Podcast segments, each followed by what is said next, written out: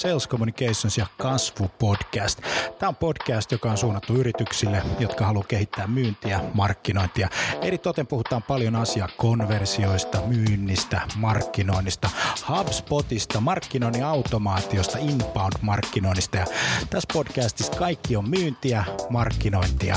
Mun nimi on Jani Aaltonen. Tervetuloa mukaan. Okei, sitten luodaan nämä profiilit tai sitten käytetään ostajapersoonia, jos on jo luotu valmiiksi ne.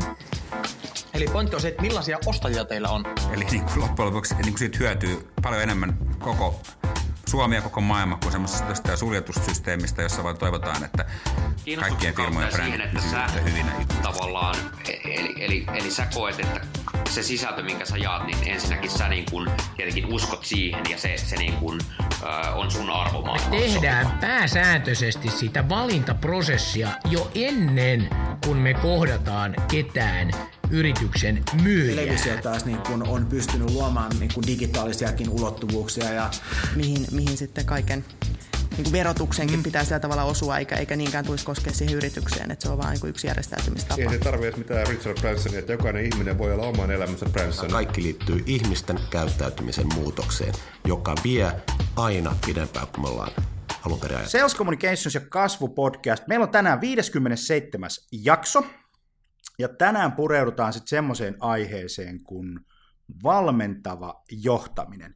Tämä on niin kuin oleellinen pointti tänään keskustella siitä, että et, et kuinka me johdetaan meidän organisaatiossa sillä tavalla, että tuetaan ihmistä, valmennetaan, valmennetaan heitä pärjäämään. Ja syy minkä takia ää, mä oon kutsunut Heikin tänne, on, on se, että et, et mun mielestä Heikki on yksi Suomen paras valmentavan johtamisen ää, asiantuntija, ää, kouluttaja, valmentaja, ää, näin. Ja se tarkoittaa oikeastaan sitä, että et, et minkä takia pureudutaan tänään äh, tähän aiheeseen on se, että uusi markkinointimalli, jota, jota monessakin organisaatiossa käytetään, tuo liidei myynnille verkon kautta. Me investoidaan hirveän määrän markkinoinnin automaatioon, me investoidaan äh, tosi paljon tämän tyyppisiin teknologiseen asiaan, äh, sosiaaliseen mediaan, hakukoneoptimointiin, näin. Asiakkaat tulee vapaaehtoisesti ja se poikkeaa huomattavasti siitä myyntimallista, jossa, jossa myynti on itse asiassa aktiivinen asiakkaan suuntaan. Ja ihmiset joutuu opettelemaan uusia tapoja tehdä töitä. Se on, se on niin tosi oleellinen juttu. Mä kirjoitin blogikirjoituksen LinkedIniin tuossa ja tutkin vähän ää, asiaa. Me ollaan siinä tilanteessa, että kun ihmiset surffailee tuolla verkossa, niin kun liidi tulee, niin neljä sekuntia siitä, kun se liidi on tullut, niin sen intensiteetti ja kiinnostus sitä organisaatiota kohtaan laskee huomattavasti. Ja tämä tarkoittaa sitä, että me myyjinä joudutaan tilanteeseen, jos me joudutaan kontaktoimaan se asiakas tosi nopeasti, me joudutaan erilaisiin toimintoihin, tekemään erilaisia juttuja, mitä me ollaan tehty aikaisemmin, ja se ei ole sitä aina ihan helppoa. Ja tänään me esitetään sitten ratkaisuksi valmentavaa johtamista siihen, että ihmiset ää, pärjäisivät omassa työssään paremmin, koska me, meillä on, meillä on tota, muutos käsi, käsissä. Tässä lyhyt intro aiheeseen. Heikki Pajunen Novetoksen valmentajista, sä oot tullut semmoisesta firmasta kuin Novetos Oy, www.novetos.fi. Sä oot kirjoittanut kirjan Syty ja sytytä sekä merkityksen kokemus yhdessä Tapio Aaltosen kanssa. Eiks näin? Kyllä vaan. Ja kerro lisää itsestäsi. Kuka Joo. sä oot ja mitä sä teet? Kirjoista sen verran, ekassa kirjassa Syty ja sytytä oli mukana myös Aatusen ka- Tuomisen Kallu ja tota, merkityksen kokemuskirjassa oli Ahosen Pirjo meiltä Novetoksesta. Öö, muuten mun valmentajaura on alkanut tuolla urheilupuolella, mutta viimeiset parikymmentä vuotta sitten on ollut tekemisessä tavalla tai toisella tota, työelämän kanssa ja viimeiset 12 vuotta nyt sitten Novetoksen kautta tehnyt tätä työtä. Ja tota, valmentaminen on semmoinen mun intohimo, jossa tietysti nykypäivänä se on kivaa, koska sitä tehdään melkein millä tahansa elämänalueella ja koko aika enemmän. Joo, just näin. Tota, urheiluvalmentaminen, bisnesvalmentaminen, niin millä tavalla ne eroavat toisistaan? Ää, paljon niissä on yhteistäkin. Ehkä semmoiset tärkeimmät erot on se, että urheilusmaailmassa, tiedätkö kuka on Johan Blake? Ei mitään tietoa. No se on, tiedätkö kuka on Usain Bolt? Tiedän, maailman nopein mies, Joo. joka on voittanut yhtä paljon olympiakulta mitalleja kuin Paavo Nurmi, vaikka hän ei sitä itse tiennytkään. Näin. No Johan Blake on tainnut voittaa kolme olympialaisten kultamitalia. Siinä samassa viestijengissä. Se on se, joka tulee aina toiseksi. Okay. Se on se, joka voitti silloin Daegussa kultaa, kun Boltti varasti. Okay. Sen Mutta muistan. sä et tiedä sitä, En. en. eikä tiedä suurin osa muistakaan. Urheilun huono puoli on se, että se on heroistista, siellä sankarit on niin kuin ylitse muiden ja sitten niin kuin muut ei oikein mitään. Maailman toiseksi kovin jätkä viimeiset kymmenen vuotta ei ole mitään. Työelämässä onneksi ei ole niin. Sitten jos me ajatellaan niin kuin normaalia yritystä ja me mietitään jotain myynnin kehittämistä, niin siellähän pitää saada se koko jengi tekemään sitä hommaa yhdessä. Ja niin kuin yksittäisten sankareiden aika urhe, niin kuin työelämässä on kuitenkin aika paljon onneksi ohi. Totta kai on aina, aina tähtiä ja ne tekee jotain asioita paremmin ja jotkut luottaa niihin, mutta tota, yhteistyön voima on hirveän paljon tärkeämpää työelämässä. Toinen on se, että urheilu on täydellisyyksien maailmaa. Me puhutaan niin kuin huipputason täydellisyydestä, niin se on niin pikkutarkkaa hiomista. Ja nyt jos me ajatellaan tavallista työpäivää, jos sulla on tänään sata hommaa, mitä sä teet ja 99 menee nappiin ja yksi ei ihan mene, niin se on todennäköisesti aika loistava päivä. Mutta kun sä oot urheilusuorituksessa menee se yksi pikkasen pieleen, niin siis saattaa mennä siihen se koko juttu. Et sillä tavalla niin työelämä on oikeastaan vähän armollisempi kuin huippuurheilun maailma. Nyt puhutaan tietysti huippuurheilusta, sitten taas urheilu- ja harrastemaailma on tietysti asia erikseen. Aika hyvä, aika hyvä tota, setti. Mä en ole koskaan ajatellutkaan sitä toista tota, tuolta kansilta. Hyvä, kun avasit sen. Tota, mä kerron vähän Novetoksesta ihan yrityksenä, että mitä Novetos tekee. Novetos on ensi vuonna 20 vuotta täyttävä firma ja tota, tehdään hirveän paljon johtamisen kehittämistä ylipäätänsä ja myös työyhteisön kehittämistä. Meidän missio on muuttaa työelämää parempaan suuntaan, saada ihmiset motivoitumaan, olemaan innostuneempia, tekemään parempia tuloksia, oppimaan, kehittymään, viemään tätä hommaa eteenpäin. Ja tässä on tietysti ihan tämmöiset inhimilliset puolensa, että ihmisillä on yleensä hirveän paljon mukavampi elämä, jos niiden työelämäkin on kivempaa. Mutta sitten jos me ajatellaan ihan suomalaisen niin kuin yhteiskunnan ja työelämän kannalta, niin jos ei me tässä niin kuin maassa ruveta niin kuin työ- työelämässä oppimaan ja niin kuin kiihdyttämään sitä oppimista, niin tota, aika kylmää kyytiä tulee tämän globalisaation kanssa seuraavina vuosina, jos ei niin kuin Niin. pystytä pitämään sitä suomalaista työtä parempana kuin mitä se on sitten jossain muualla. Musta tuntuu, että me ollaan siinä tilanteessa, joo. No, toki, toki. et, et, tota, et meidän on pakko niin kuin, tehdä asioita eri tavalla. Ja tämä on niin kuin, se iso ja keskeinen niin kuin, kysymys niin kuin tämänkin podcastin aiheena, on se, että et meidän on pakko käyttäytyä eri tavalla, siis en tarkoita hyvin tai huonosti käyttäytyä, vaan tehdä erityyppisiä tekoja, sellaisia tekoja, mitä me ollaan tehty aikaisemmin, johtuen siitä, että meidän asiakkaat tekee erilaisia asioita. Meidän rekrytoinnissa meillä on sellainen tilanne, että me ei voida aina rekrytoida samalla tavalla kuin me rekrytoitiin ennen. Meillä on monesta eri kulmasta tulevia niin kuin muutos, muutos tota, asioita, joka asettaa johtamiselle tosi paljon paineita, koska kyllähän se johtajan pitää opetella ne asiat ensin, ennen kuin se voi mennä sitten niinku porukalle kertomaan, että tälleen. Vai mitä mieltä saat siitä? No osin joo. Tai sanotaan, että johtajan pitää tajuta se ajatus ensin.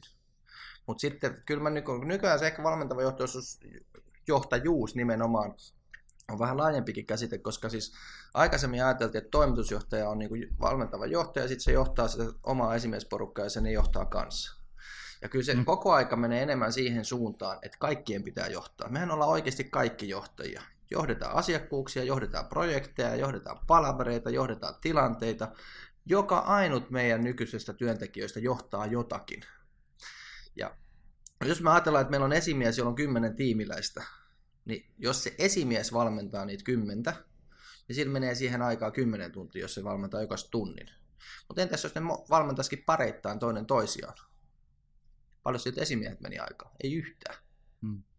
Ja tämä on nyt sitten se niinku ideaalitilanne. Se ei, me ei olla tietenkään lähelläkään sitä vielä. Ja totta kai me oikeasti me päästään siihen, että me tarvitaan se esimiehen ja efforttia ja niin edespäin. Mutta ideaalimaailmassa se olisi niin, että meillä on organisaatio, jossa kaikki sparraa toinen toisiansa.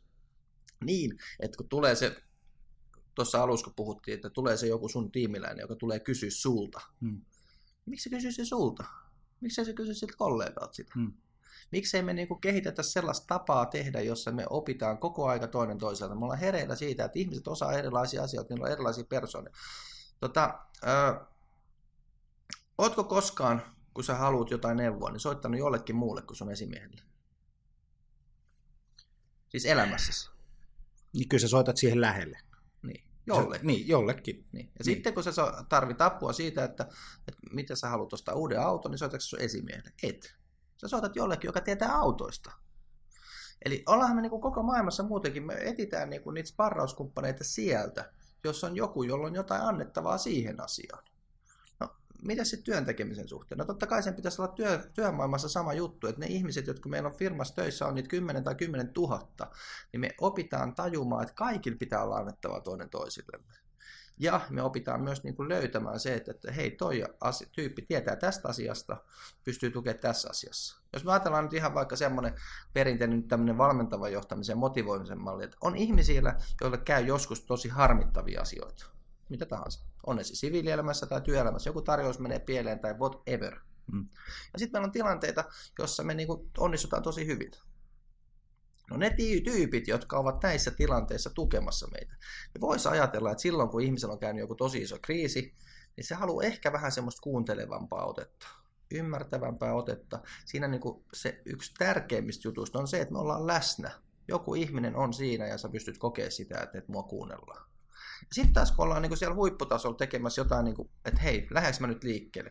Voi olla, että tarvitaan vähän enemmän jotain sellaista, joka pystyy niin kuin innostamaan sut siihen, että hei nyt, homma lähtee liikkeelle, me tehdään tämä. Mm.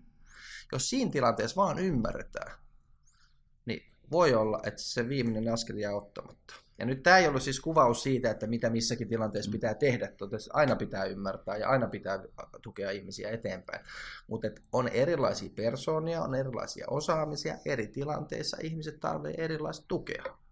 Ja nyt jos me niinku sekä itse osataan niinku nähdä ja tiedostaa se, että hei, mä oon tämmöinen tyyppi, et mä esimerkiksi, jos mulle pyy- tulee yksilöcoachin pyyntöjä, niin kyllä mä aina sitten sanon, että, että jos muuten kaipaat päänsilittäjää, niin mä en ole paras. Mä sanon aina, että käy katsoa mun nettisivut, lue sieltä, miten mä ajattelen tästä valmentamisesta. Jos sä uskot niihin samoihin asioihin, sit meidän kannattaa tehdä yhdessä töitä. Jos et usko, niin eti joku, jonka kanssa sä uskot siihen hommaan. Sama asia niin kuin, sit menee toisinpäin. Että meidän pitää tietää, mutta sitten myöskin meidän pitää ruveta olla koko aika tietoisempia siitä, että mitä tar- tukea ja minkälaista tukea mä juuri tarvitsen. Ei kaikki maailman ihmiset pysty kaikissa maailman tilanteissa auttaa just siinä, mitä sä tarvit. Ja siihen tietysti päästään, jos me ollaan ylipäätänsä koko aika hereillä siinä, että hei, hommia pitää kehittyä, meidän pitää oppia, meidän pitää saada neuvoja. Maailmassa on aika harva ihminen, joka on niin kuin siinä tilanteessa, että kukaan ei ole viisaampi kuin itse. Ainakin jos otetaan kaikki elämäalueet. Aina on fiksumpia ihmisiä niin meidän pitäisi ruveta niin kuin luomaan sellaista kulttuuria, missä me ollaan niin kuin hereillä siihen, että me kuunnellaan koko aika ideoita, ajatuksia, vinkkejä niiltä ihmisiltä, jotka on fiksuja. Ja nyt se ei tietenkin, tässä on taas niin kuin kaksi eri juttua, on tämä substanssifiksuus, että jos sä tarvit veroneuvoja johonkin, niin sitten kannattaa varmaan soittaa veroneuvoille, joka tietää ne verolait. Mm. Mutta sitten jos sä tarvit neuvoja siihen, että miten mä saan tämän homman tehtyä, kun tämä tuntuu musta vaan ahistavalta ja tässä on joku semmoinen este, että mistä mä en oikein meinaa päästä yli, niin sitten se ei ole se veroneuvoja, joka osaa neuvoa sua, vaan sitten tarvitaan joku semmoinen ihminen, joka on ylittänyt esteitä. Tai ainakin osaa tukea sitä, että miten nyt esteet ylitetään yleensä tietysti tämmöisessä henkisen puolen jutussa, niin kyllä ne ihmiset, jotka osaa niistä neuvoa, niin jotain ne on ainakin niistä kokenut aika paljon itsekin. Toi tota, aika hyviä, aika hyviä pointteja. Tota, mitä sä antaisit johtajalle ohjeeksi tilanteessa, jossa, jossa se huomaa, että et, et nyt, nyt niin kuin ne vanhat asiat ei toimi, niin sitten sulla on yksi vaihtoehto, sulla on kiihdyttää sitä tekemistä, ikään kuin tehdä jo enemmän sitä, mitä sä nyt jo teet, mm. ja koittaa ajatella, että sillä niin kuin vääntämällä enemmän vivusta sä saat enemmän tuloksia, ajatella uudestaan, ja, ja, ja mitä, mitä, mitä vaihtoehtoja sun mielestä on? No jos mä lähestyn tätä, tätä kohtaa semmoisen niin yhden muutoksen tekemisen mallin mukaan, meillähän on mahdollisuus tehdä päätöksiä. Mm että no okei, nyt me ruvetaan tekemään jotain asioita eri lailla. Tuossa on päätös, näin me tehdään. Sitten toivon mukaan me jopa viestitään siitä jollekin muillekin ihmisille, että nekin tietäisi, että se päätös pitää toteuttaa. Ja sitten me ehkä tietysti tämmöiset perinteiset jutut seurataan sitä ja niin edespäin. Se on yksi tapa. No sitten vuosikaudet on jo puhuttu tämmöisistä muutosagenteista. Että jos me halutaan tehdä sitä muutosta, niin meidän kannattaa ottaa niin kuin joku pikkujoukko A jo suunnittelemaan sitä, B mahdollisesti pilotoimaan sitä. Ja tämä olisi tietysti ideaalitilanteessa yleensä helppo tehdä ennen sitä, kun me tehdään se päätös. Koska sitten me pystytään sitä päätöstä viestittäessä jo kertomaan, että hei, me ollaan kokeiltu tätä. No ihmiset on tässä jo mukana, ne on te- testannut tätä. Se on siis yksi sellainen hyvä tapa. No sitten tietysti yksi juttu on se, että meidän pitää olla esimerkkejä. Otetaan yksi tota, tämmöinen tehdas, joka teki tota, isoja tämmöisiä tuotannollisia juttuja. Ja heillä oli niin kuin ihan äärimmäisen tärkeä juttu se, että heidän piti olla niin kuin täsmällisiä ja toimintavarmuuden ja la- toimitusten piti olla niin kuin varmoja. Ja ne ei ole kuitenkaan ollut ihan siellä niin kuin kiitettävällä tasolla. Mietin, että millä me saadaan tämä. No meillä oli johtoryhmän valmennus, joka piti alkaa kello 9.00. 8.59 tuli eka ihminen paikalle, 9 tuli kaksi ihmistä paikalla, viimeinen tuli 9.20. Mä kysyin niiltä, että mitä luulette, että mistäköhän teidän kulttuurissa tämä, että ei olla täsmällisiä, johtuu? Eli suomeksi sanottuna on tietynlaisia asioita, joissa on pakko olla esimerkkiä. Tämä on nyt vaikea asia sen takia, koska meidän ei pidä olla esimerkki kaikissa asioissa. Sitten jälleen kerran, jos sulla on alaisena joku sellainen, joka tekee jotain duunia, jossa se on parempi asiantuntija kuin sinä, ei mun tarvi yrittää olla asiantuntija siinä asiassa. Mutta tietyissä semmoisissa arvomaailman asioissa, asenteeseen liittyvissä asioissa, varsinkin tähän oppimiseen ja kehittymiseen liittyvissä asioissa. Jos meillä on toimitusjohtaja, joka on valmentava johtaja, joka sanoo, että nyt me lähdetään kehittämään, nyt me lähdetään ajattelemaan uudestaan, nyt me lähdetään oppimaan. Ja samaan aikaan se ei halua itse oppia mitään. Minkäs viestin se antaa kaikille muille? Hmm. Eli meidän pitää olla esimerkkinä. Mutta sitten tota, neljäs on se, että monesti asioita pitää tehdä sille siementen kylvämisen kautta. On vaan asioita, joissa ihmiset ei ole vielä valmiita siihen juttuun. Me joudutaan heittelemään siemeniä, me joudutaan niin kuin panemaan niitä ajatuksia liikkeelle. Se tarkoittaa sitä, että jos puhutaan valmentavan johtamisen tämmöisistä niin kultaisista jutuista, että pitää antaa enemmän positiivista palautetta pelkästään se, että sä annat sitä positiivista palautetta, joka on se esimerkki, sä teet sen päätöksen, että nyt me ruvetaan antaa enemmän positiivista palautetta, se ei välttämättä aina vaan riitä. Voi olla, että sitä ennen pitää olla se, että sä laitat kahvihuoneen pöydälle artikkelin positiivisesta palautteen antamisesta ja sä linkität jonnekin keskusteluun jonkun jutun ja tällaisia erilaisia juttuja.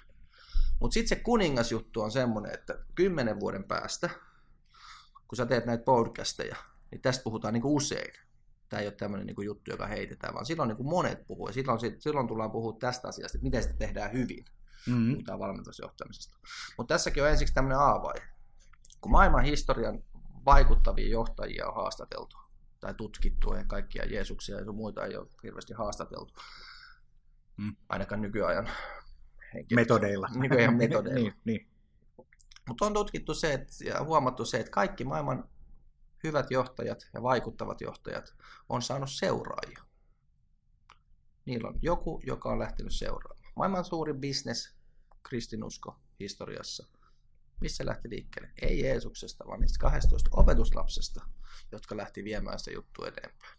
Ja tästä voi tietysti tehdä sellaisen päätelmän, että jos haluaa olla hyvä johtaja, niin omassa persoonassa, omissa ajatuksissa, omissa osaamisessa pitää olla jotain sellaista, että joku seuraa sinua.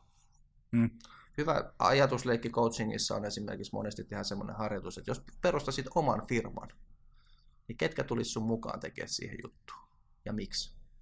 Jos ei kukaan tulisi, kannattaa ruveta miettiä, että niin kuin, miten itse asiassa tulisi sellainen ihminen, jota joku lähtisi seuraamaan. Mutta sekään ei ole se, se, niin kuin se huippujuttu. Tästä, tästä on puhuttu jo kauan, mutta se huippujuttu on se, että tulevaisuudessa ne maailman parhaat johtajat tässä valmentajuudessa ei ole niitä, joita seurataan, vaan on ne, jotka ekana seuraa. Early adopterit. Näin juuri. Joo. Eli okay. se, se juttu on siinä, ja nyt taas, että mitä me seurataan. Aikaiset omaksujat. Joo. Mitä me seurataan, niin se on ihan oma juttuunsa. Koska tota, me voidaan seurata ihmisiä, me voidaan seurata ajatuksia, me voidaan seurata ideoita, me voidaan seurata kollegoita, me voidaan seurata mitä vaan. Muutama esimerkki. Jos me halutaan muutokset saada organisaatiossa läpi, niin meillähän esimiehenä on aina niin kuin tiimiläisiä. Jos me saadaan sieltä joku tiimiläinen seuraamaan, niin sinne muutkin lähtee seuraamaan. Koska ihmiset seuraa enemmän itsensä kaltaisia ihmisiä jolloin tietysti tämä on ihan sama juttu kuin se muutosagentti toisessa suunnassa. Mm-hmm. Että me saadaan se muutosagentti, joka nostaa käden ylös, että hei mä oon tässä jutussa mukana. Niin muiden on helpompi seurata. Mutta myös toistepäin. Jos meillä on tiimissä se yksi tyyppi, joka esittää ehdotuksia. Sillä on hullu ideoita, sillä on näppäri-ideoita, mutta se on jotenkin vähän vaikea persona. Niin Ideathan monesti ei mene läpi sen takia, että jos joku ihminen esittää idean, niin sun pitää hyväksyä sekä se ihminen että se idea. Me ei vaan tykätä tyhmiä ihmisten ideoista. Mutta jos nyt jotenkin se ärsyttävä ihminen esittää loistavan idean, niin siinä on se riski, että loistava idea jää toteutumatta. Mutta jos esimies on se, joka pystyy menemään sen jutun taakse, yli sen sen persoonan, ja sanoo, että hei, tämä on hyvä idea, lähdetään toteuttaa tätä. Niin silloin niiden muiden ihmisten ei tarvitse enää hyväksyä sitä vaikeat persoonaa. Ne riittää, että ne hyväksyy sen esimiehen persoonan ja sen idean. Pieni testi, jota on tehnyt mm. joskus nuorempana liikennevaloissa. Jos on jalankulkijana, on punaiset valot. Ja ihan rauhallista, ei tule autoja mistään. Tämä on niin silleen turvallista. Mitä tapahtuu, jos se yksi ihminen lähtee siitä yli, jos siinä on vaikka 20? Ei mitään. Testan. Lähden ensimmäinen, ei tapahdu mitään. Muut jää odottaa. Mutta mitä tapahtuu, jos lähtee yksi mukaan? Lähtee kaikki, kaikki tulee mukaan. Ja mä testasin tätä silleen, että mä oon joskus odottanut sitä, että lähtee kukaan muu. Jos lähtee yksi, en lähtenyt mukaan, ei tapahdu mitään. Seuraavalla kerralla lähtee yksi, mä lähden mukaan. Kaikki lähtee mukaan.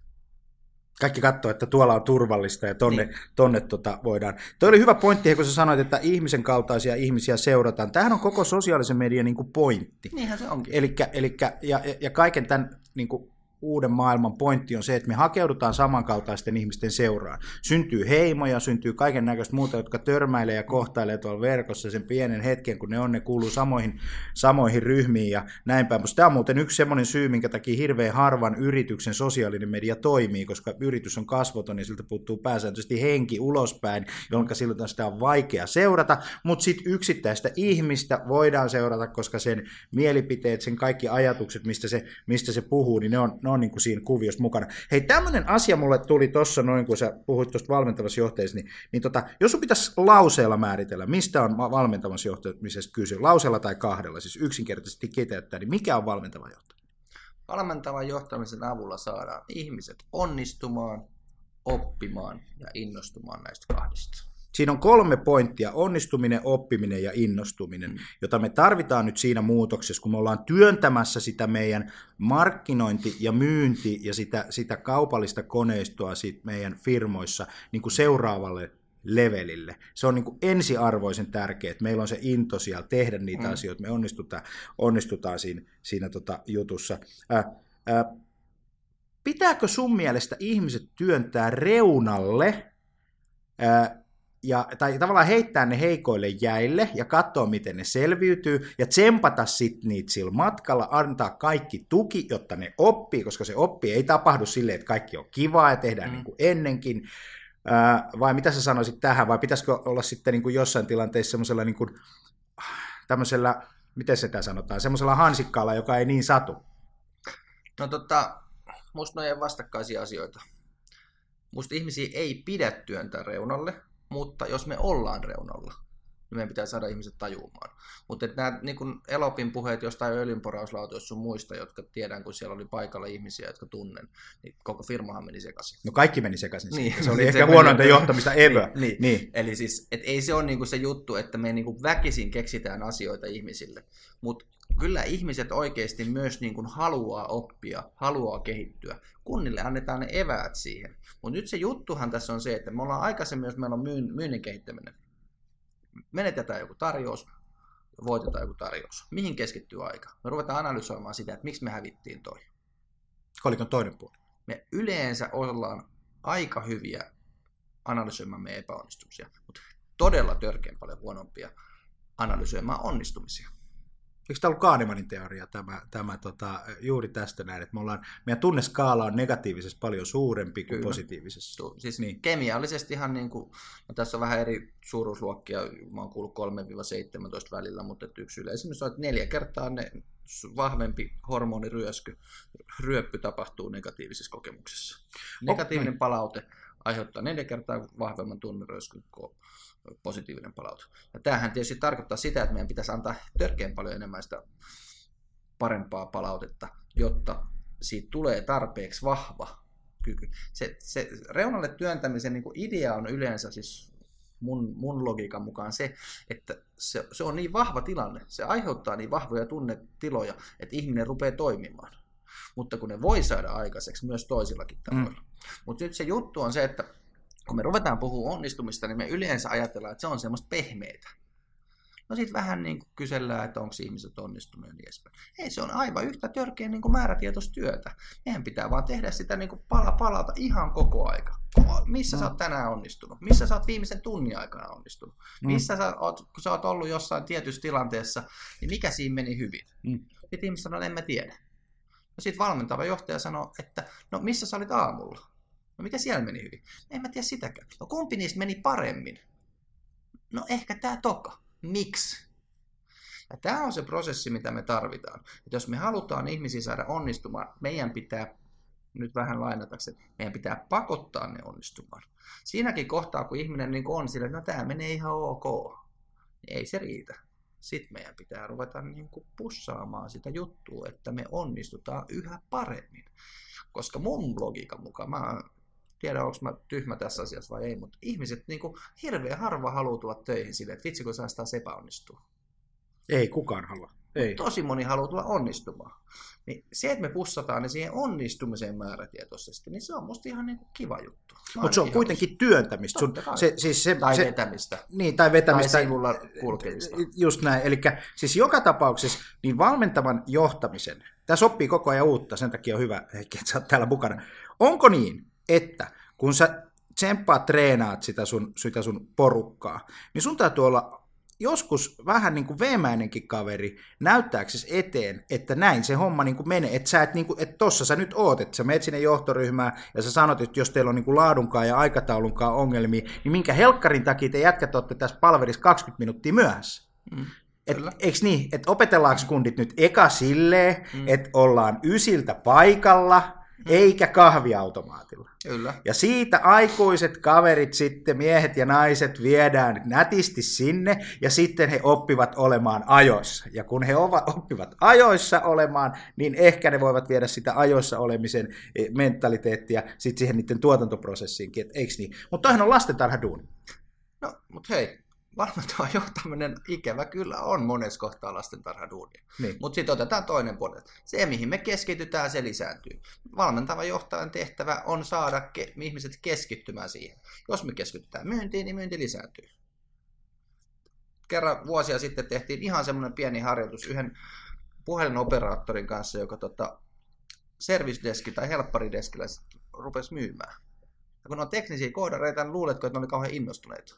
No ei yksi syy, miksi, kun me ei osata. Tehtiin ihan pieni harjoitus. Tämä esimies rupesi kertomaan, kuuntele niitä puheluita, rupesi kertomaan joka päivä jokaisesta tyypistä jonkun tarinan jollekin sen toiselle. Siis tämmöisiä positiivisia juoruja. Kriisiyhteisössä puhutaan aina negatiivisista juoruista. Se käänsi sen toisinpäin. Se kertoi joka päivä jokaisesta. Mitä rupesi tapahtuu? Ne kuuli siis myös jokainen joka päivä jonkun toisen jutun. Sitten pahimmillaan ne meni kertoa sitä eteenpäin. Ja kaikkein pahin. Joku saattoi mennä kysyä siltä, joka oli sen alun perin sen mm. tarinan mm. kohde. Hei, mä kuulin, että sä teit tällaisen kysymyksen. Kerro vähän lisää. Mm. Kolmes viikossa myynti pomppasi 20 prosenttia. Ja maailma olisi tietysti niin helppo, jos se jatkuisi aina vaan niin kuin samalla prosentti, mm, mm, mm, prosenttiluvulla. Ja tietysti lähtötasokin oli aika heikko. Mutta miksi tapahtui sitä, kun ne rupes puhumaan myymisestä, ne rupes keskustelemaan myymisestä, ne rupes kiinnostumaan myymisestä, saadaan myynti lisääntyi. Et sillä tavalla tämä on niinku yksinkertaisesti, ja mä en niinku edes sanoisi, että tämä on niinku silleen lastentarhatouhua, vaikka siinä seuraamisessa ja siinä, niinku, että me koko aika puhutaan niistä samoista asioista, niin periaatteessa kyllä. Mutta se olennainen asia on se, että ne tärkeät asiat pitää pystyä päättämään, mistä me ollaan kiinnostuneita. Monessa organisaatiossahan myynti ei toimi sen takia, että siitä ei sitten ihan oikeasti kuitenkaan olla kiinnostuneita. Puhutaan kaikesta muusta. Me keskitytään kaikkeen muuhun, kas kumma myynti ei nouse. Hmm. Sepä toi on tuossa toi iso, iso oppi on se, että sitä saat mitä tilaat. Pitää vaan tilata ja pysyä siinä tilauksessa mukana. Että, mm. et, et, et, tota. Mutta sitten taas, mitä sitten sä antaisit ohjeita tämmöiselle tota, johdolle, joka, kun tämähän on uusi asia nyt siis, täytyy nyt, let's face the fact, meillä on uusi asia kyseessä ja se on digitalisaatio, josta seurauksena on ihmisen käyttäytymisen muutosta, meidän pitää ajatella asioita eri tavalla, koska meidän kanavat vaihtuu, meidän asiat vaihtuu, meidän pitää opetella sellaisia asioita. Mitä jos pomo pelkää? Mitä jos se esimies pelkää niin, niin, niin tehdä sitä muutosta ja tavallaan laittaa, niin kuin, mä kutsun sitä strutsijohtamiseksi, laittaa niin kuin pään pensaaseen, takapuoli pystyssä, luulee, että kaikki on hyvin, kun mä en ota tätä asiaa esille. Niin, niin mitä, sä, mitä sä antaisit tähän vinkkiin? Sille pomolle vai sen pomon pomolle? No, kummallekin. Sanotaan niin, näin, oli hyvä. Kaksi, ne on kaksi eri asiaa. eri asiaa. Niin. Koska pomollahan on aina pomonsa itselläkin. Niin. Jos ei Jossain mennä se on. niinku- Jos ei mennä sitten niinku omistajiin saakka ja, Kyllä. ja sitä kautta. Mutta että aina on hallitus ja aina on niinku toimitusjohtaja ja niin edespäin. Ja tota, kyllähän se niinku sit tulee sieltä se, se onnistumisen tukeminen. Öö, Mutta sitten jos me ajatellaan sitä pomoa itseään, se on se toimitusjohtaja, joka pelkää. Ja sitten kun hallitukset on monesti kuitenkin aika etäisiä, niin tota, se on tietysti se isompi juttu. Mutta tota, eihän tuohon ole mitään helppoa vastausta, mutta täsmälleen sama asiahan se tarkoittaa sen itsensä johtamisen, että pitää raan ruveta niin kuin katsoa niitä uusia asioita, ruveta analysoimaan niitä paremmin, miksi me onnistuttiin. Se onnistumisten analysointi on ihan älyttömän tärkeää, ja se on niin kuin, vaikka siinä on tämä fiilispuoli, että kun ihmiset saa puhua niistä asioista, jotka on mennyt hyvin, niin se vaan tuntuu kivemmalta. Mutta paljon olennaisempi asia on se, että me ruvetaan löytää sieltä niitä tekijöitä, että mitkä siellä on taustalla. Yksi syy, miksi se on tärkeää, on se, että maailma on niin täynnä informaatiota, koko aika tulee uusia vinkkejä, tehkää näin, tehkää näin, tehkää näin. Jos teidänkin näitä podcasteja kuunnellut, niin siellä on aika monta ideaa. Mm. Ja sitten sä kuuntelit jostain muualta, sitten tuleekin vähän erilainen idea. Jos sä rupeat toteuttaa kaikkea, niin sitten ei vaan tule mitään. Sun niin pitää niin kuin aina kuitenkin tietää se, että missä me ollaan vahvimmillaan, miten me, mitkä on niin kuin niistä hyvistä ideoista meille sopivia. Maailman yksi tämmöisistä kuuluisimmista ohjeistahan on semmoinen, että jos sä haluat jotain, niin etsi joku ihminen, joka on sen jo tehnyt. Ja rupeat tekemään samoja asioita. Periaatteessa loistava idea, ja siis olen ihan sen takana. Mutta kaksi pientä muuttaa, josta on se, että kun se toinen ihminen ei ole sinä. Sillä on erilaiset lahjat, sillä on erilainen tilanne, niin ne ei välttämättä sovikaan ne kaikki, su- su- tai kaikki asiat sulle. Itse mä sanoisin mieluummin, eti kymmenen sellaista ihmistä. Poimin niiltä kaikista yksi, joka sopii sulle, ja rupeat tekemään niitä. No sitten vielä se haasteellisin puolihan on te, että nyt varsinkin kun puhutaan tästä digitalisaatiomaailmasta, että ne ihmiset, jotka on tehnyt sen, mitä me halutaan, niin on tehnyt ne asiat, jos mä oon itse 20 nyt, ja siis en ole, mutta niin kuin eläydyn 20 mm. asian, mietin, että miten mä haluan tulla rikkaaksi tai pärjätä työelämässä tai löytää tasapainoisen työ- ja perhe-elämän suhteen tai löytää parisuhteen, mikä tahansa onkaan, mitä me halutaan. Sitten mä mietin, että no kukas 60 tämän olisi tehnyt, joka on niin näyttöä, että on niin kestänyt. Sitten mä rupean miettimään, että mitä se teki 20 Ikävä kyllä ei ehkä toimi, koska mm. 20 maailma oli erilainen. Aivan. Se oli 40 vuotta sitten. Ja nyt meidän pitäisi pystyä löytämään se tasapaino siitä, että me tiedetään, että mitkä on ne hyvät jutut, joita meidän kannattaa jatkaa. Ympärillä olevilta ihmisiltä, omasta elämästä. Nämä on ne mun kivijalat, näistä mä pidän. Ja sitten mä otan tähän niin kuin rinnalle niitä uusia ideoita. Ja mitkä on sitten niitä ideoita, missä pitää räjäyttää se koko juttu. Monesti puhutaan tästä evoluutiosta ja revoluutiosta, meidän pitää tehdä kumpaakin. On tietyt asiat, joista meidän pitää oppia pikkuhiljaa, ja on tiettyjä juttuja, jos pitää ajatella ihan täysin toisella tavalla.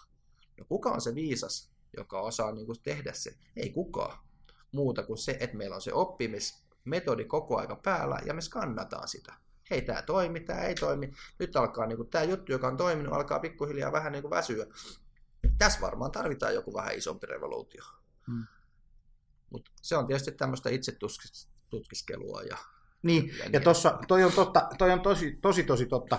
Äh, siinä on semmoinen juttu, mitä mä itse huomannut, että varsinkin tässä sosiaalisessa mediassa nyt, jos puhutaan digitaalisesta myynnistä, sosiaalisesta mediasta, eikö niin, meillä on myyntiryhmä, toimii analogisessa maailmassa, sen pitää pärjätä mm. tässä näin.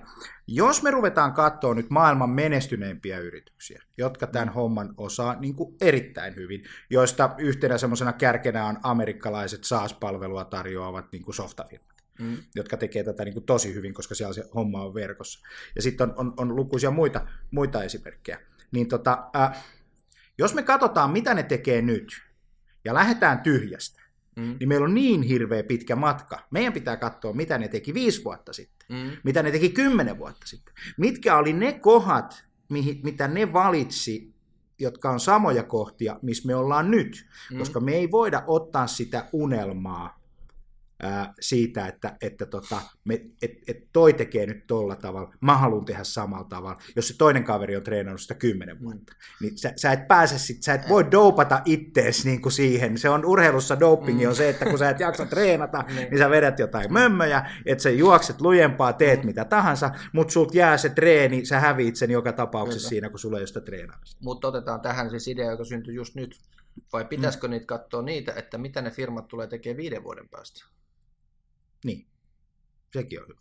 Koska jos me ajatellaan nyt vaikka jotain Afrikkaa, puhelinverkkoja, eihän sinne rakenneta enää mitään niin kuin lankoja, kun se rakennetaan suoraan langattomaan systeemin päälle.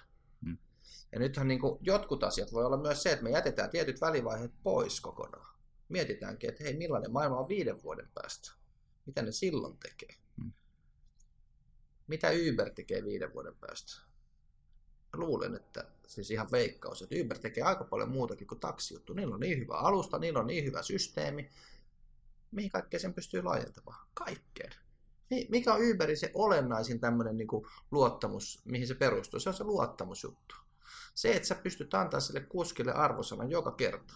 Niin, että kun sä meet Pariisiin, niin sä voit uskaltaa siihen, että koska toi on saanut 4,6 kaikilta 100 000 asiakkaalta, niin se on varmaan ihan niin kuin reilu. Mikä on toinen juttu? Ne kuskit arvostelee myös sut. Ja tämmöinen niin palautteen antaminen, josta tässä on mm. kyse, mm. sen julkiseksi tekemistä, niin sehän voi toimia ihan mistä tahansa. Se voi toimia ihan mistä tahansa. Tuosta taksihommasta muuten, niin Peter Diamantis, joka oli puhumassa tuolla, tuolla tota Nordic Business Forumissa, niin heitti hyvän lauseen, että never invest in a country who doesn't support Uber. Joo. Ja koska hän on tietysti iso osakeomistaja siellä, mutta, mutta, mutta siis Suomessa mä ajan tosi paljon taksilla, ja, ja tota, ää, mä ajoin ennen Uberillä, ennen kuin se meni niin vaikeaksi, kun poliisit rupesivat ratsaan niitä, ja sitten ne kuskit sitten aina sanoivat, että mä istun etupenkillä ja kaiken näköistä muuta, mm. bla bla bla, niin mä siirryin takaisin suomalaisen taksin käyttäjäksi. Niin mun asiakaskokemus suomalaisessa taksissa on se, että luultavaa on, että se kaveri haisee tupakalle siellä suomalaisessa taksissa, mm. E, Uberissä se ei haise, koska ne on ulkomaalaisia, mm. jotka eivät polta hyvin pitkälle. Ja toinen asia, Uberissä mun ei koskaan tarvitse neuvoa taksikuskia koska mm. taksikuski tietää, mihin hän on menossa, koska se appi näyttää hänelle mm. tien.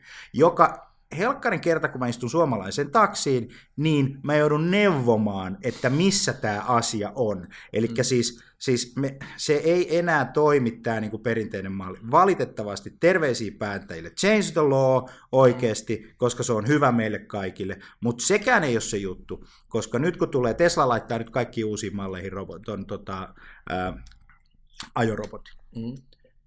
Eli se tulee sieltä jossain vaiheessa. Mm. On se sitten kaksi vuotta, kolme vuotta, viisi vuotta. Mä uskon, että se on viiden, kymmenen vuoden sisään tapahtuva tämmöinen niin kuin pieni asia, joka, tai jopa 15 vuoden mm. sisään. Mutta se nyt joka tapauksessa tulee Mm.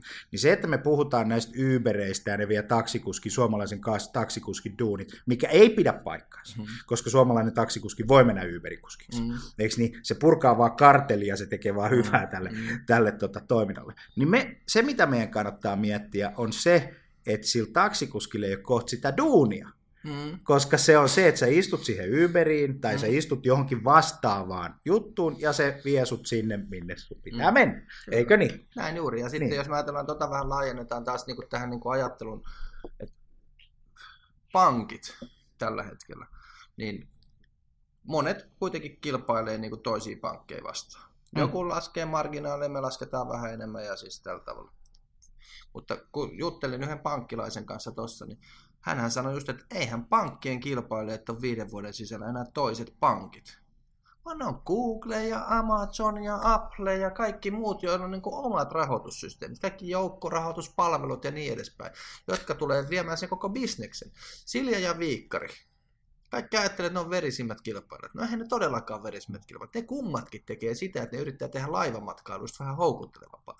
Niiden kilpailijat on maissa olevat hotellit, maissa olevat ravintolat, vierumaat muu. muut, jotka tekee kokouspaketteja ja niin edespäin.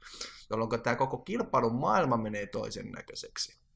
Tämähän on se, mitä monessa paikassa ei osata vielä ajatella, että meidän pitää ruveta kilpailemaan niin kuin markkinoita vastaan. Tämä kultainen sääntöhän on aina tämä, että jos sulla on niin kuin vasara ja naula, niin sitten sä mietit, että kaikki kiinnittäminen tapahtuu vasaralla ja naulalla. Ja et sä kilpaile niin kuin toisia naulantekijöitä vastaan, vaan sä kilpailet niitä ratkaisuita vastaan, kun joku keksii jonkun uuden tarrasysteemin tai, tai jonkun magneettisysteemin tai jonkun muun tai jonkun sellaisen, että niin ei laitetakaan siihen tauluun, kun pannaan se jollain heittimellä siihen ja voidaan Tai- tai mitä tahansa. Ihan mitä tahansa. Just Ja, näin. ja, ja tässä kohtaahan meidän pitää olla hereillä.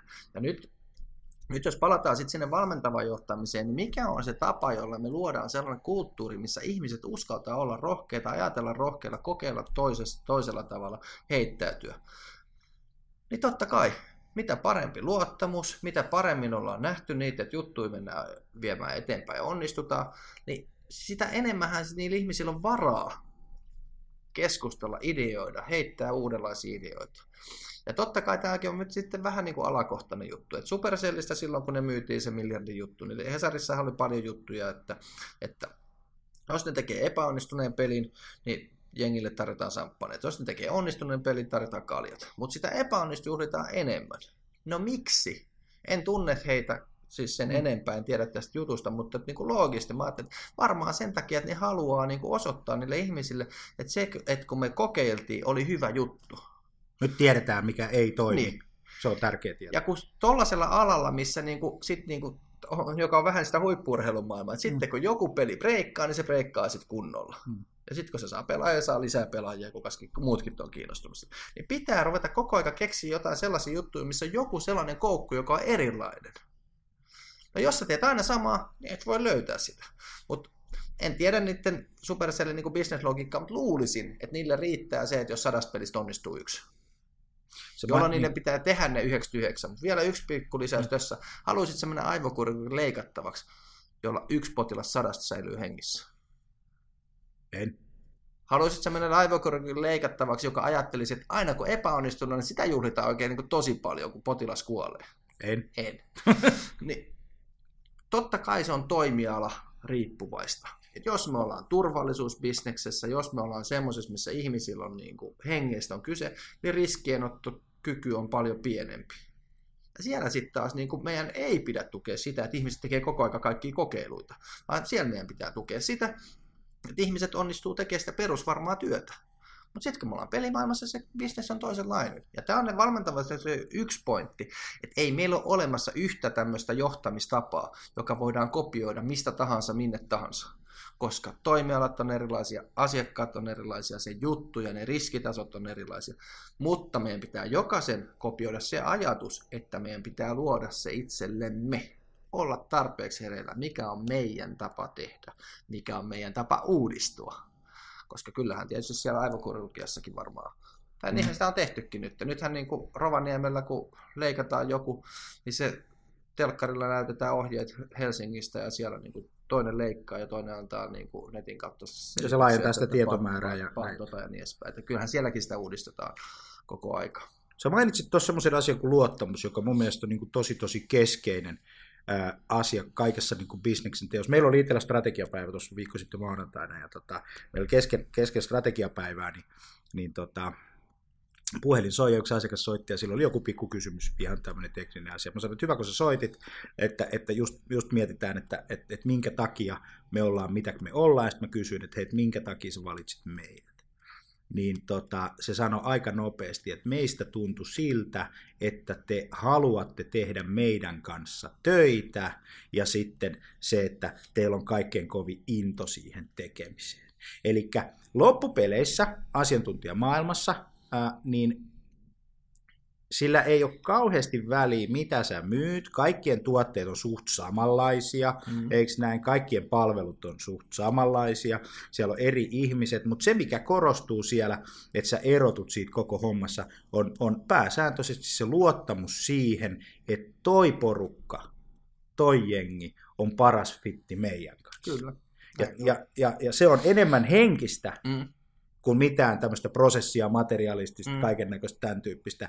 Ja, ja, ja mun mielestä toi on niin kuin tässä koko johtamisjutussa niin kuin oleellista, että meidän pitäisi rohkaista meidän ihmisiä just tuommoiseen epäonnistumiseen, onnistumiseen, juhliin noita juttuja, jotta välittyy semmoinen asia, että ne ihmiset on onnistuneet, ne on innostuneita, eikö niin? Mm. Ja se, se henki paistaa niin kuin läpi. Kyllä, kyllä. Ja mä ehkä vielä sanoisin, että en mä tiedä, tarviiko niinku kaikilla aloilla niinku rohkaista epäonnistumisia, mutta siihen pitää rohkaista, että me uskalletaan olla sitä, mitä me ollaan. Jos teidän podcastia on kuunnellut, niin siellähän niinku tosi paljon puhutaan siitä, että meidän pitää uskaltaa olla sellaisia ihmisiä, mitä me ollaan, että toiset näkee, minkälaisia me ollaan, mitä me ajatellaan, mitkä meidän arvomaailmat on, koska sitä kautta se fitti löytyy paljon paremmin.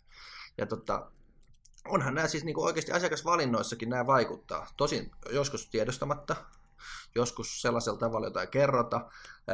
Kerran eräs tota, HR-johtaja, tai se oli niin kuin HR- ja IT-johtaja, ne valitsi IT-toimittajan. Ja kun se sattui olemaan se IT-toimittajakin meidän asiakas, niin mua vähän niin kuin kiinnosti, että miksi ne valitsi mm. sen. Että mä sitten pystyn käyttämään sitä tietoa, että, että, että miksi te onnistuivat. Me oltiin yhdessä palaverissa, missä tota, oli monta ihmistä paikalla siinä, ja tota, sitten kysyin siltä, että kuule Pekka, että tota, miksi te muuten valitsitte ton?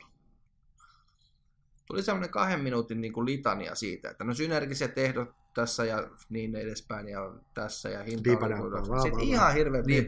Mä kattelin sitä vaan, että selvä, okei. Okay.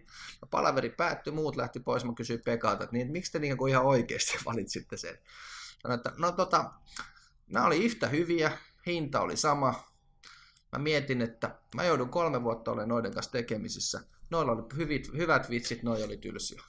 Mä mietin, että kumman mä teen. No mä valitsen mieluummin ne, joiden kanssa mulla on hyviä vitsejä. Mutta luuletko, että mä menen johtoryhmään kertomaan, että me valittiin noin, koska niillä oli hyvät vitsit? En tietenkään.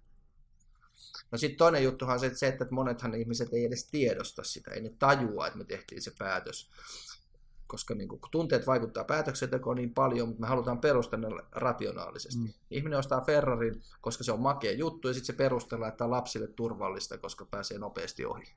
Ja tämän kaltaisia ajatuksia, jos me ei olla edes tekemässä sitä, niin kuin, että me tajutaan se, tämä tyyppi sentään tajus se.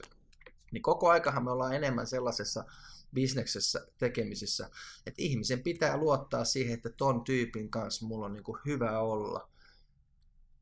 Ja niin kuin sä sanoit, että noin haluaa tehdä meidän kanssa. Koska nykypäivänä on koko aika enemmän sellaistakin myöskin, että niin kuin hyvien toimittajienkin löytäminen on niin kuin jollakin alalla vaikeaa. Mm. Niin se on mikään itsestäänselvä asia kaikissa paikoissa. Yksi hauskimmista jutuista on sellainen, että eräs tota, itse asiassa saman firman tota, asiakkaat sanoi siinä vaiheessa, kun ruvettiin neuvottelemaan, niin kuin, kun se oli klousattu ja sitten nämä oli niin kuin valmistautuneet, että no nyt niin kuin hinnoista ruvetaan vielä vähän vääntämään. Ne sanoivat, että tässä on tämä hinta, että me ei haluta tinkiä yhtään. Ne oli kuitenkin alalla, jossa on niin kuin, se on niin kuin ihan perusjuttu. No, että, no ihan kiva, mutta kerrotko vielä niin kuin miksi? Siksi me halutaan olla teidän paras asiakas. Me halutaan, että me ollaan se asiakas, jos te haluatte pitää kiinni.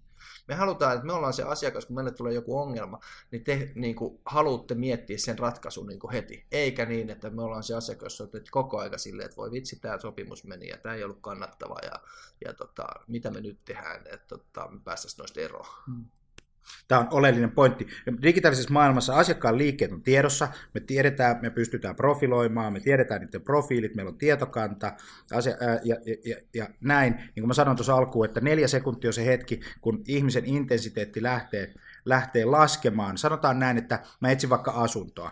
Mä menen asunnon asuntosivuille, kiinteistömaailman huoneistossa, bla bla bla, ja mä katson siinä, mä oon siellä jossakin, niin siitä hetkestä, kun mä lähden pois siitä sivulta, niin neljä sekkaa, niin mä oon jo mu- muualla. Mm. Mun ajatukset on muualla. Mä tuun jonkun asiana ja toimiston sivulle vaikka, ja luen sieltä jotakin yhtiösopimusasiaa, neljä sekuntia mä lähden veke, niin mun ajatukset lähtee radikaalisti. Minuutin päästä mä oon jo käynyt kahdella, kolmen, neljällä eri saitilla, mm. ja, ja, ja, ja, tai, tai vastannut puhelimeen, tehnyt jotakin, mulle soittaa myyjä, niin se ei ole enää mun intensiteetissä kiinni, se ei mm. ole enää siinä mun ajatusmaailmassa kiinni, joka aiheuttaa sen tilanteen, että se joutuu aina tekemään kylkeä. Meidän pitäisi rohkaista ja rakentaa sellaisia organisaatioita, että me pystyttäisiin olemaan heti siinä kiinni. Mm. Ihan samalla tavalla kuin kivijalkakaupasta, ihminen kävelee ovesta sisään, jos myyjä tulee heti mm. ja sanoo, kuinka mä voin auttaa, niin se onnistumisedellytykset on paremmat mm. kuin että se antaa sen ihmisen, joka on tullut ostamaan vapaaehtoisesti mm. pyöriä minuutin siellä liikkeessä mm. tai jotain vastaavaa. Niin Tämä on niin kuin oleellinen pointti,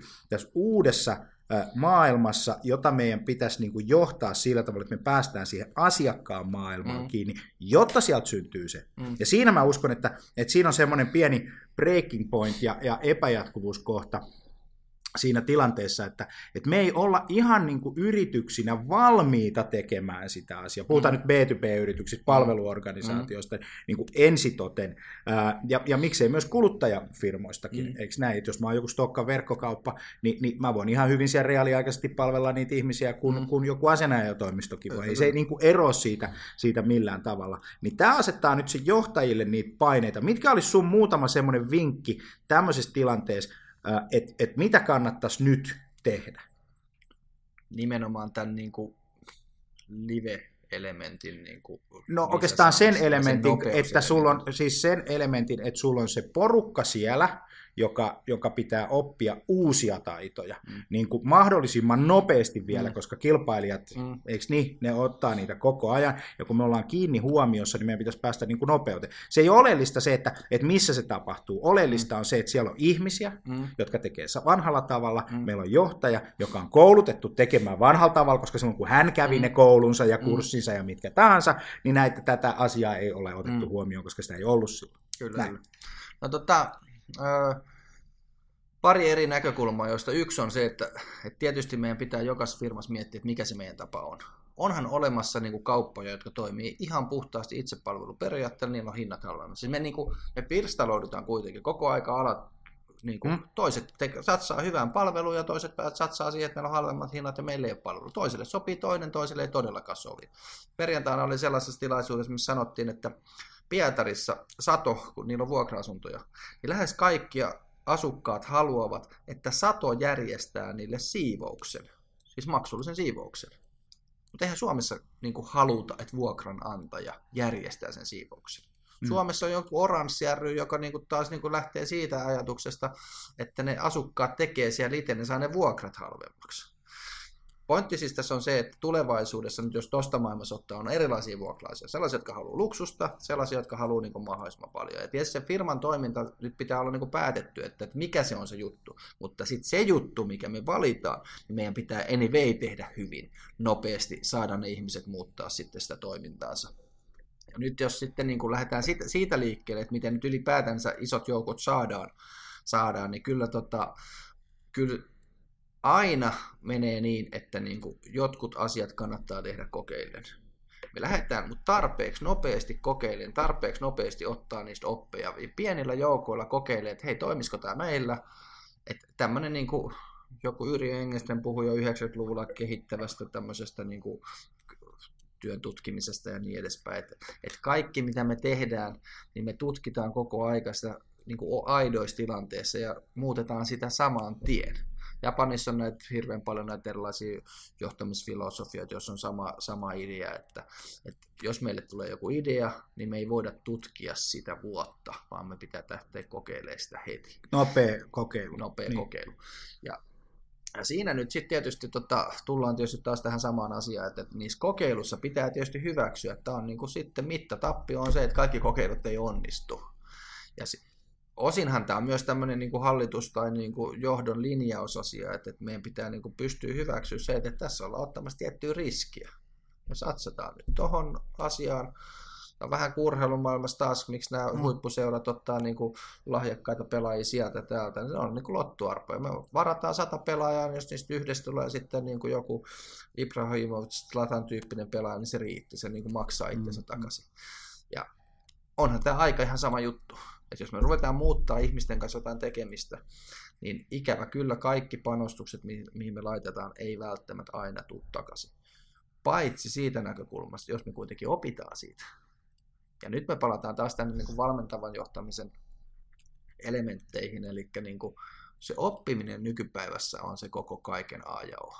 Mä oon aikaisemmin sanonut, että jos pitäisi valita yksi työkalu, miten niin kuin ihmiset menee eteenpäin, niin se olisi tämmöinen kuin onnistumispäiväkirja, joka tarkoittaa suomeksi sanottuna sitä, että me analysoidaan joka päivä jotain onnistumista. Nyt mä oon vähän muuttanut mieltäni. Mun mielestä nykypäivänä se on se, että joka päivä meidän pitäisi opettaa kaksi minuuttia jollekin toiselle jotakin. Ei sen takia, että se toinen oppii, vaan sen takia, että me itse opitaan. Hmm. Koska nyt, kun sä opetat toiselle jotain, niin sun on ihan törkeän paljon niin kuin vaikeampi miettiä, että mitä kaikkea tähän vaikuttaa. Sitten kun ihminen pystyy opettaa toiselle, niin sitten se on niin kuin oppinut sitä asiasta aika paljon.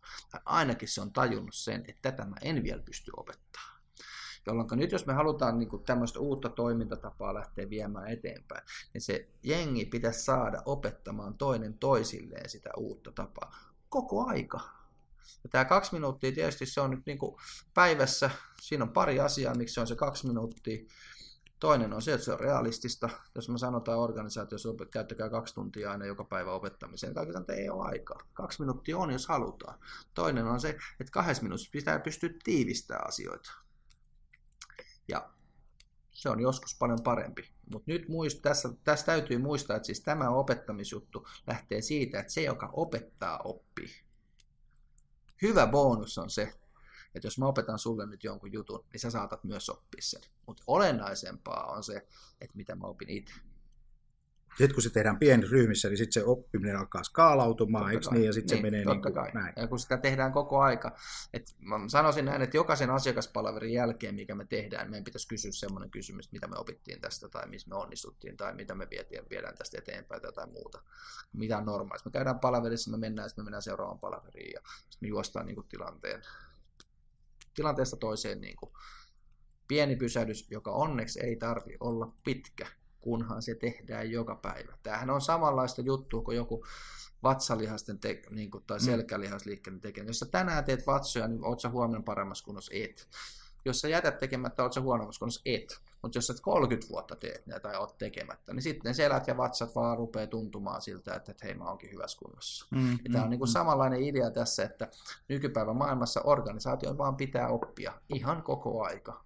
Kokeilla, Ja tehdä nopeammalla uusia- syklillä, jolloin silloin ää, tota, sitä pitää tehdä pienemmissä yksiköissä ja, ja nopeammin, pienemmillä kustannuksilla. Ja silloin tämä valmentava johtaminen on hyvä. Eli oppiminen, innostus ja onnistuminen on niin kuin tämmöisiä hyviä sanoja. Hei, Heikki Pajunen, Novetos Oy, tervetuloa. Kiitos, kun sä olit Kasvupodcastissa juttelemassa valmentavasta johtamisesta. Kiitos itsellesi. Tässähän oppii aina itsekin.